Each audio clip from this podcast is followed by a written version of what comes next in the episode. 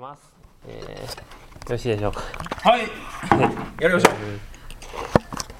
はい。それでは先にちょっとお祈りをしたいと思います。愛する天の父様、ここで本当にワークショップを共に行われることを感謝いたします。本当にこの時間を通してあなたが願っておられる家庭の姿、また信仰継承とは何かということを一緒に考えることのできる時間となりますので、どうか導いてください。感謝いたします。イエス様にお願いします。アメン。はい、ですね、まずちょっとプリントをお渡ししていただければ、はい、それをですねこう一緒にちょっとこう記入して書いていく時間を持っていきたいと思うんです。で、アプリントもらわれましたか。はい、はい、感謝いたします。ですね、一応このプリントがですね、まず初めの質問が皆さんが座ってきた家庭がクリスチャンホームであったか、また片方クリスチャンホーム、いわゆる片栗粉ってやつですねだったのか、それかノンクリスチャンのホームで座ったのかっていうところにまずこう丸をしていただいて、で、それから次の質問にどんどんこう言っていただければいいかなとこう思います。よろしいでしょうか。できるだけ皆さんが具体的に書いていただければすごく嬉しいかなと思いますので、どうですか皆さん、全然違う人生を生きてこられた方の話聞いたら面白いですか。面白い、めちゃ面白いですかめちゃ面白いですか。よかったよかった。なんか相手の人生羨ましいなって思った方、おーいややっぱ私の人生これで感謝やわって思った方、ありがとうございますそりゃそうだよね、そりゃそうですよね、いいですよね。ちょっと聞いてみたいんですけども、じゃあ1番2番のね、このクリスチャンホーム、また、片栗粉の方たち、半栗の方たちですね、このよかったなーって思ったことはどんなことがありますか。クリスチャンホームで育ってよかったなって思ったこと。1番です。はい、2番ですね。2番、うん、何でも言っていただければ。誰にも言いませんのでね心配しない。いろんな違う人から愛を受けられたこと。違う人から愛、食べ物もらえるね世代から受けられたっていうのはなんかそういう経験。そうですよね。もうね、年配の方が常にねこうアメちゃんとかねうちの子も背中に貼ってましたよ。もう食べ物与えないでくださいもう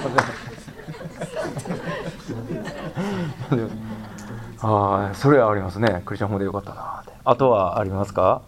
どうぞ。なんか世の悪い影響から守られていたってこと、子供の頃からですよ。なんか例えば映画とか見てるときに今見たらあかんって言ってその間にお父さんがボリュームをこうガーッ下げて画面バッと消したりスキップしたりとかして守られたってこともあるんですけど、大きくなったら自分で、ね、こう決めていかないといけないことなんですけど自分でスキップしてます。自分でスキップまたなんか友達とかもクリスチャンが多かったんで、なんかその友達からこの悪い影響を受けるとかもなくてっていうとか、そういう意味でも守られたしっていう。なるほど、はい、すごいですね。じゃあこのちょっとこれは嫌やったなって、クリスチャンホームで育ってこれはちょっと傷ついたよってねいうことありますか。なんかシェアしていただければ何でもいいですよ。はい、どうぞ。ノンクリスチャンの人に日曜日とかに遊ぼうって誘われたりとかしたら、教会行ってないって言ったらまだ信じてないのに、クリスチャンなんやってなんか教会行ってるってだけでクリスチャンやと思われることと、 あと教会の人からいつかこの子もバプテスマを受けるっていうプレッシャーを感じる、ね、言わないけど聞きますよね。ね、すごいね。ね、いつなんとかね、もうそろそろとかね言われますよね。いい年になってきたらもう周りは受け出してるのに誰々ちゃん受けたねみたいなねこと言われますよね。ありますよね。他はありますか？これはちょっと嫌やったなって。独身になるのって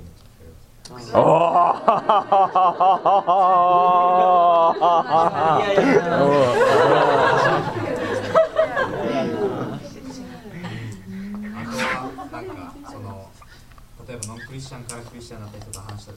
人とかに、クリスチャンホームは楽でよかったなみたいな。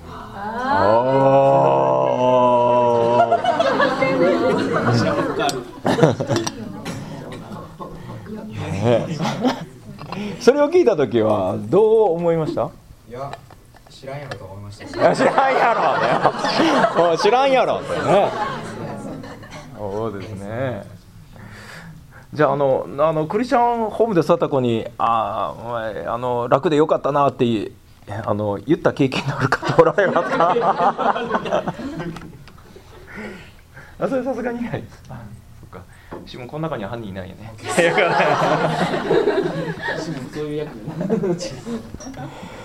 じゃあね、じゃあちょっとじゃあ 3番いきましょうかね。クリスチャンホームまた片栗粉の人でノンクリスチャンホームの人が羨ましいなって思った瞬間がありますか？あります？あるよって方は手を挙げてみてください。ああ、そうですか。どんな時に思いました？どんな時？なんかみんな日本の伝統行事っていうかなんだろう、日本って伝統行事に沿って生きてるじゃないですか。はいはいはいはい。それって大体仏教の行事で、うん、それには参加できないからすごい疎外感もありました。ああ、七五三行きたいとか。行きたいわけじゃないけど。あ、行きたいわけじゃない。行きたいわけじゃなかったけど、なんかみんなとは違う人生を歩んでるみたいな。ああ、確かに僕も祭りの時に上に乗って太鼓叩きたくて練習しましたよ。でもやらしてもらえなかったね。そうありますね。あとは何かありますか？こういうとこ羨ましかったってノンクリスチャンの。はい、どうぞ。何でもいいですか。ずっと神様を知ってる人生だったから、こうノンクリスチャンの方みたいにこう急になんかこうすごいなんかこういう人生だったのがこうなることがないみたいな。ずっと神様を知ってることは幸せなことだけど、こうなんか。あ、もう神様に救われてるんだみたいなこう一瞬がなかったってい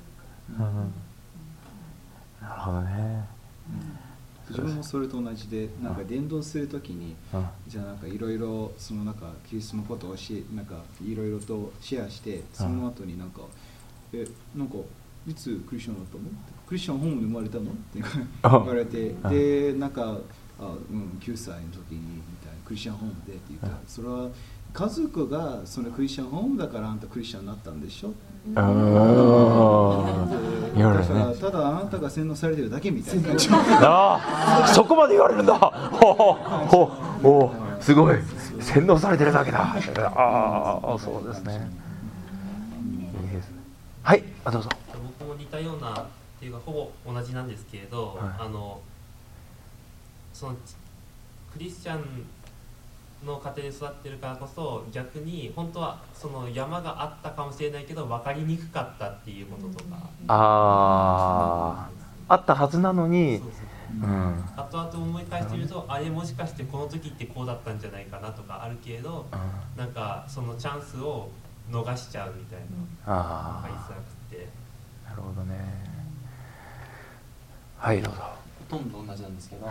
いいですよ。パラパラ多いですね。いいですよ。ノンクリスチャンの人が救われると、より確信を持ったクリスチャンに変わるって思ってたから、自分はなんかそれをまだこう掴もうとしてるっていうなんかイメージずっとあったんです。なるほど。けどノンクリスチャンの人がこうクリスチャンになるときはこうガッて掴んでそのままずっと持ってるから、なんか主を裏切らないだろうなっていうイメージがありました。イメージがね、そうですよね。もう180度ガーン変わるっていうね。だからよくね、この質問したらね、よく言うんですけども、ノンクリスチャンの家で育った人たちは証がかっこいいとかね、なんかね、証にかっこいい関わりあるんかなとか思うけどね、なんかそういう意見をね、こう聞きますよね。なんかやっぱりこう劇的なものをね、こうっていうのがね、それに対する羨ましさとかありますよね。あとね、もう身近なところでね、日曜日ルパン三世が見れないとかね、サザエさん見れないとかね、なんかいろいろね、そういうのもありますよね。うん。OK、じゃあ次、4番ですね。ノンクリスチャンホームで育った方ですけども、クリスチャンホーム、また片方がね、クリスチャンの方とかで、そういう方たち羨ましいなって思ったことあるっていう方、ちょっと手を挙げていただけるでしょうか。ああ、いいですね。どうですか、どういうところが羨ましかったですか。なんか私の実家っていうか、もう両親ともに全然違う信仰宗教、日本の信仰宗教をもうバリバリに信仰してる家庭で育ったんで、クリスチャンになったよっていう報告をしたのと、あと日本に一時帰国した時とかに会った時とかに、すっごい家族からの疎外感を受けたりするのが、なんかもともとクリスチャンホームの方はないんだなっていう。そうですよね。家族もびっくりしますもんね、突然ね。そうか。他どうですか。どうですか。はい、僕はなんか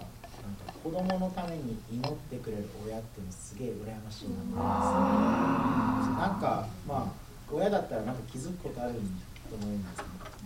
なんか今日なんかしんどそうだなとか言ったら、まあ祈ってあげることも一つだし、まあどうしたのって聞いてあげることも一つだと思うんですけど。僕はそういうことされたことないなと思うと羨ましいなって思います。ああ、そうか。以前これやった時にね、クリスチャンホームで育った方なんですけどね、嫌だったことなんですかっつったらね、必ず学校に行く前にお母さんが玄関で構えて祈るんですって。もう遅刻してるっていうのに構えて祈るんですって。お願いもう話してって言ってね、言ってましたけども、でも贅沢な悩みですよね、それね。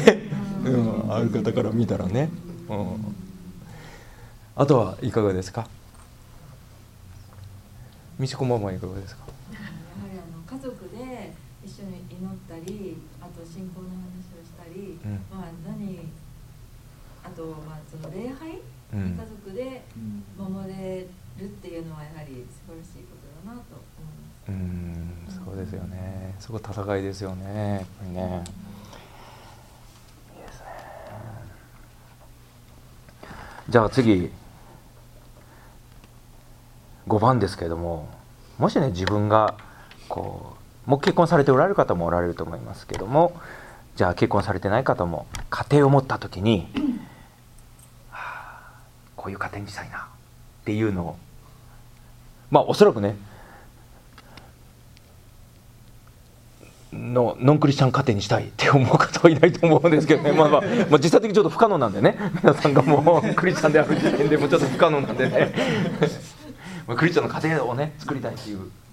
と思うんですけども、その中でこういう家庭いいなっていうのをなんか一つ挙げていただければいいと思うんですね。どうですか。まだ発言されてない方でも構いませんですし、はいどうぞ。やっぱり愛だと思うんですけど、神様の愛があふれる家庭がいいなと思うんですけど、でもなんか私のイメージ的には御言葉をベースに話題にした家庭をまず第一に考えたときに、なんかただ立法なんだろうな、ここに書いてあるからこれを守るっていうだけじゃなくって、そこにある神様の恵みとか、なんだろう、うまく言えないんですけど、神様の愛があるゆえのその神様の御言葉を守るっていうことだと思うので、なんか恵みをたっぷりと受けられるような家庭がいいなっていうイメージがあります。いいですよね。聖書をベースにするけど、立法主義にならずに恵みで子供たちがそれを喜んで受け入れるような家庭、いや理想ですよね。ですね。他もう一人ぐらいどうぞ。僕は心の通う、正直な会話ができる家族。ああ、いいですね。なんでかっていうと、皆さんどこかのスモールグループに属してられると思うんですけど、でいろいろ分かち合ったりしたと思うんですけど、僕はその人たちのことよりも親のこと知らないです。何も知らないです。親がどういういきさつをしてきたのかっていうのは聞いたこともないし、そうですよね。ちょっと聞いてもちょっと恥ずかしがって言ってくれないとか、でも知りたいなって思うんですよ。そうですね。いや、それはすごい重要ですね。さっき手挙げておられ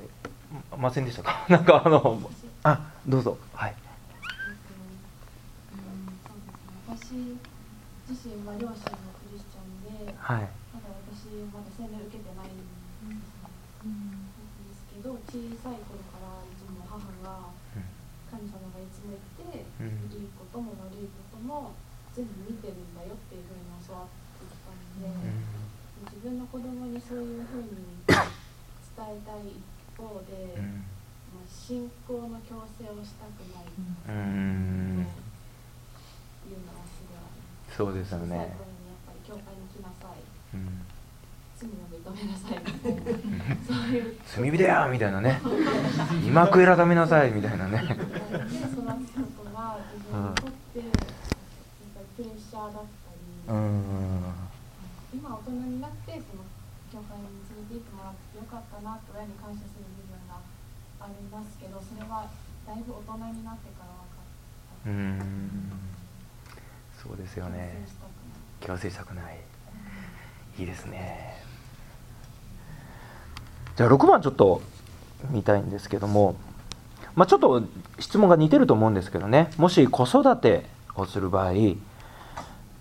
この子供にどういうふうに自分は教えていきたい、またどういうふうにね聖書を紹介したい、どういうふうにイエス様に触れられるように導きたいとかいう、何かこう皆さんの考えがあれば、ちょっと一人か二人シェアしていただければ嬉しいかなと思います。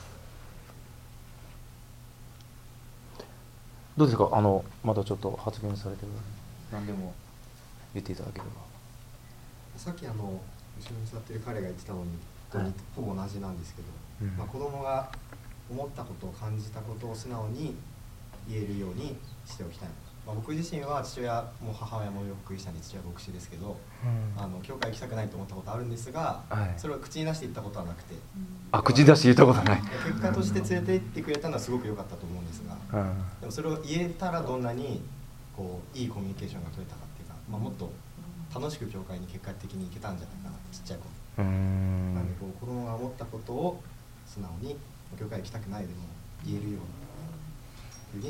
なるほど、そういう雰囲気作りということですね、家庭にね。いかがでしょうか？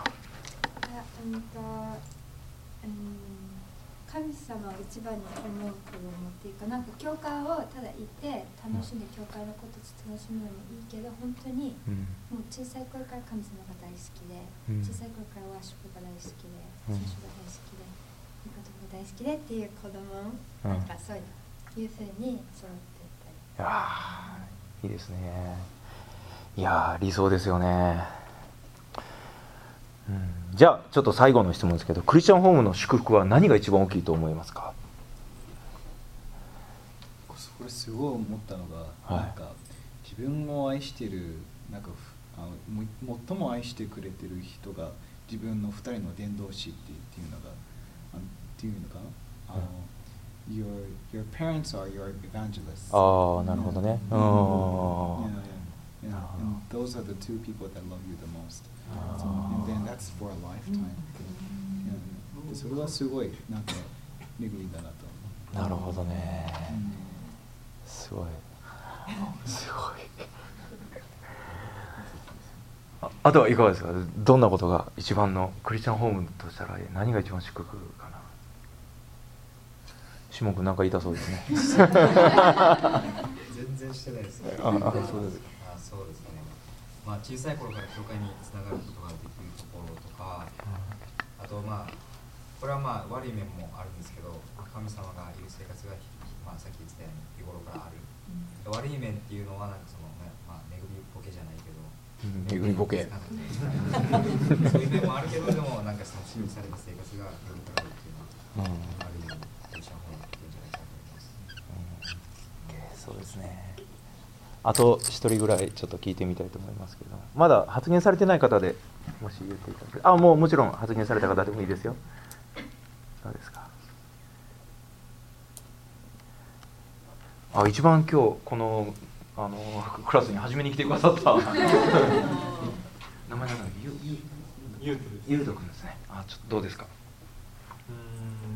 神様に対して抵抗なくっていうか、ちょっと難しいんですけど、なんて言ったらいいか難しいんですけど、抵抗が完全になかったかって言われたら多分そんなことはなくて、本当に学校で教えられることとかを聞いた後にいろんな形で葛藤はあったけど、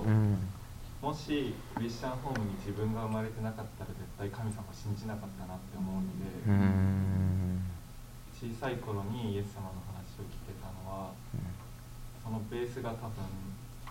小さい頃にできてたからこそ、そこに進化論だろうが科学だろうが乗ってきても葛藤はあったけど、これを捨てないでいられたっていうのが本当に大きな。なるほどね。だからそうです。なんか、自分さっきクリスチャンホームじゃなかったらあなた信じなかったでしょっていうふうに言われたっていうふうにおっしゃってましたけど、それはそうだから神様がクリスチャンホームに産んでくださったのかなっていう。素晴らしいですね今日の結論ですい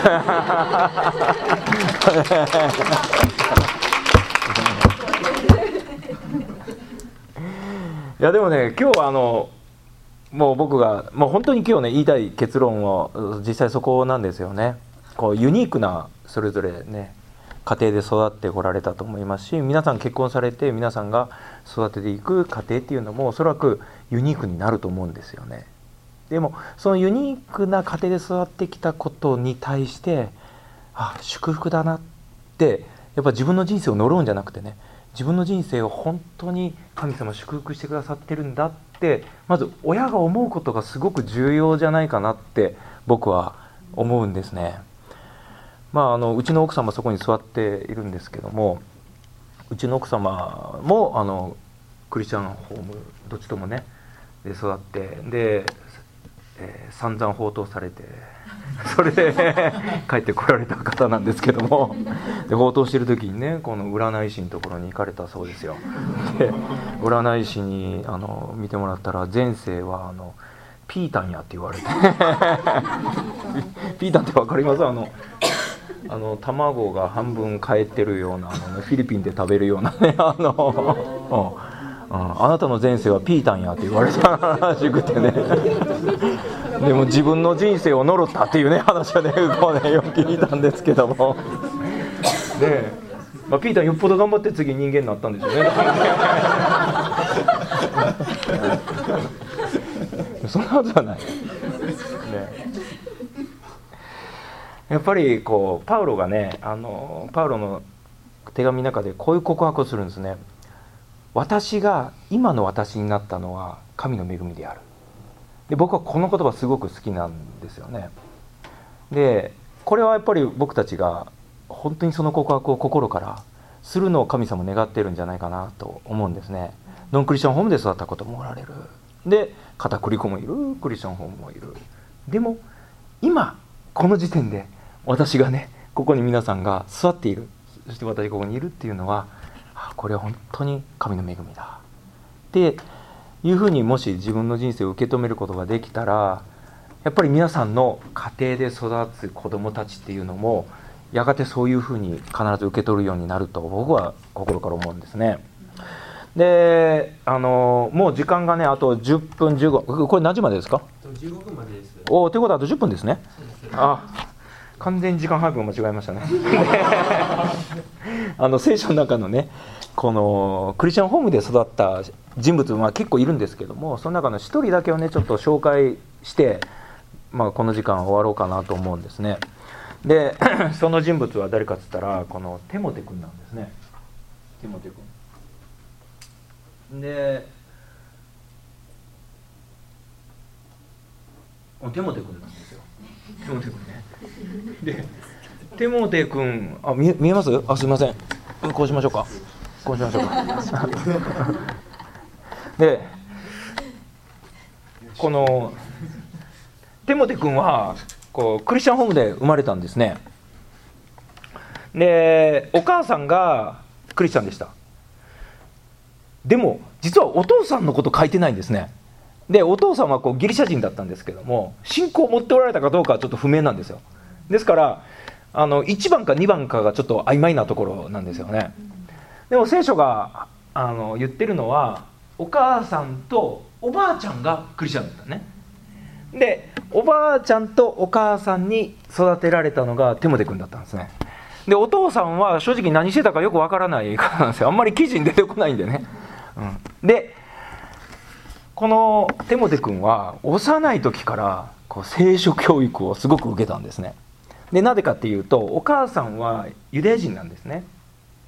でおばあちゃんもユダヤ人なんですよ。おばあちゃんロイスさんって言ってお母さんユニケさんって言うんですけども、皆さんがこう終わられたらこう第1テモテ第2テモテっていうですねこの短い手紙があるので、そこを読んでいただくとその詳しいことが書いてあるのでぜひ参考にしていただければいいかなと思いますね。で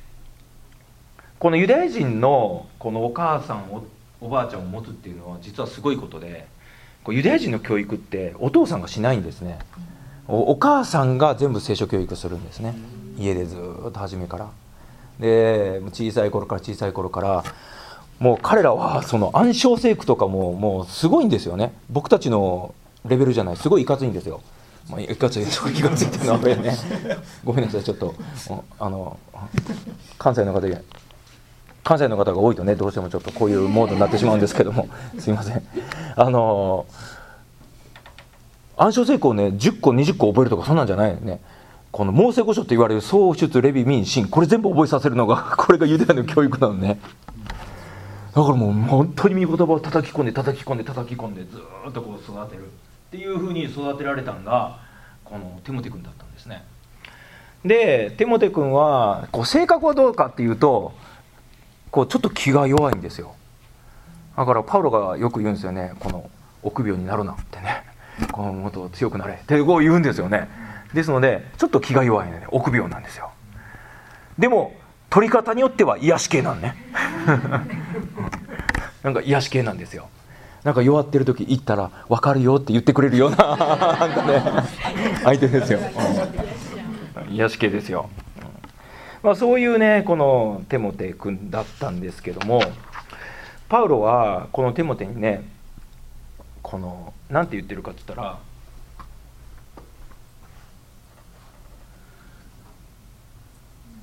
私はあなたのうちにある偽りのない信仰を思い起こしています。その信仰は最初あなたの祖母ロイスと母ユニケのうちに宿ったもので、それがあなたのうちに宿っていると私は確信しています。だからパウロがこう見たときに彼はすっごい純粋な信仰を持っている。でね僕は思うんですけどね、パウロ羨ましかったと思うんですよ。パウロクリスチャンホームで育てないじゃないですか。だからこのねまあ、お父さんちょっと置いてたとしてもねこうクリスチャンホームで育ってるこのテモテ見た時に羨ましいなこいつ、いやこんな純粋な信仰小さい時から持って羨ましいなって多分パウロ思ってたと思うんですね。で皆さんが思う時にこう純粋な信仰ってどういうイメージがあります？素直、疑うことなく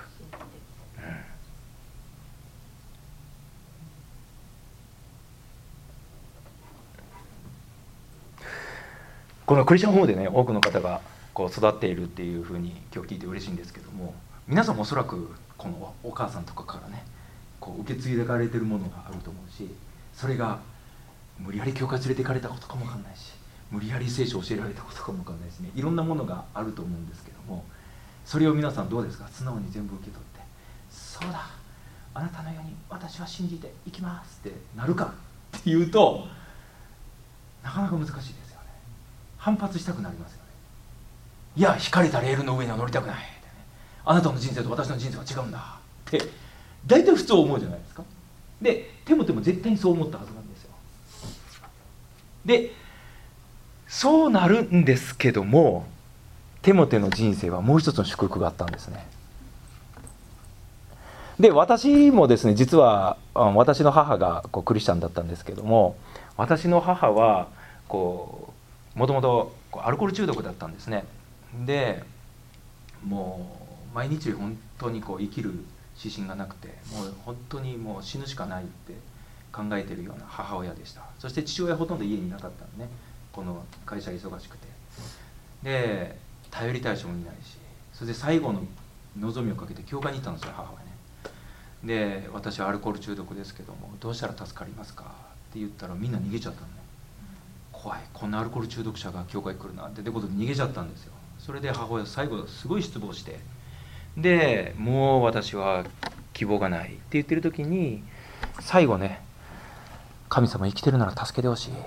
て祈った時に、神様がその祈りを聞いてくださって、一人の宣教師を送ってくださるんですね。でそれが韓国から来た宣教師でした。でその宣教師先生がうちの母親を見て本当に哀れに思ってね、一緒に祈り始めるんですね。で聖書に書いてある神様今も生きてる、イエス様は今も生きてる、そして聖霊の働き今でも必ず起こる、だから祈ろうつって祈ってくれて、3ヶ月ぐらいした時に母親がこうイエス様に触れられるんですよね。それで母親がもうコロッと変えられるんですよ。でアルコール中毒から解放されるんですよね、母親が。でも解放されてもなんか普通にアルコールに手がいくらしいですよ、中毒ね。でバーって飲むんですけども、ブワーって吐いてしまって、もう飲めない体に主が変えられたんですよね。でそれが僕が小学生の時ですね。でそれから母親っていうのはもうイエス様と教会しか知らないわけね。もう全てをかけて人生もうイエス様と教会のみですよ。ある日めちゃめちゃ大きい十字架かかってきてね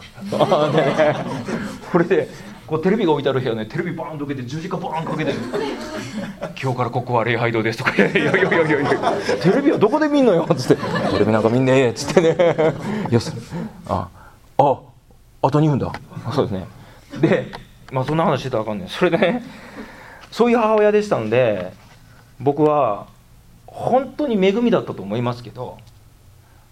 すごい嫌だったんですよ。めちゃめちゃ嫌だったんで、でもその僕に一つね、この祝福として与えられたのが何かというと、僕を導いてくれる、霊的に導いてくれる霊的父親のような方に出会ったところですね。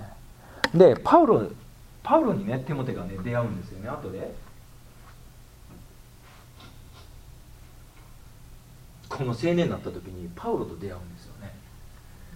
でもうパウロはテモテを本当に自分の子供のようにね育てていきます。で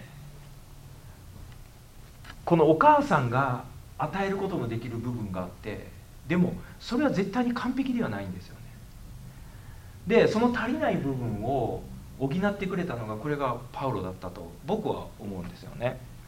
でもそれ以上ちょっと今日は話せないんですけども、で僕にもそういう霊的父親のような方が与えられて、でその方によって私はイエス様を知っていくわけですね。もちろん御言葉は知ってるし、もちろん話は知ってるけども、でも本当の意味で神様を知っていく、経験していく、イエス様を知っていくっていうのは、その霊的父親によって私はずっと導かれていきましたね。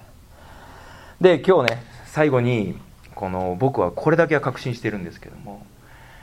今でもね、僕が牧師として働けるのは、一番僕に影響を応用してるのは何かって言ったら、母親の祈りだと僕は思ってます。でその母親の祈りは絶対に神様は裏切らない。親のお祈りを絶対に神様はね、やっぱり聞くんですよ。でその祈りを皆さんが今度家庭を作られる時にね、ぜひ子どもたちに、ね、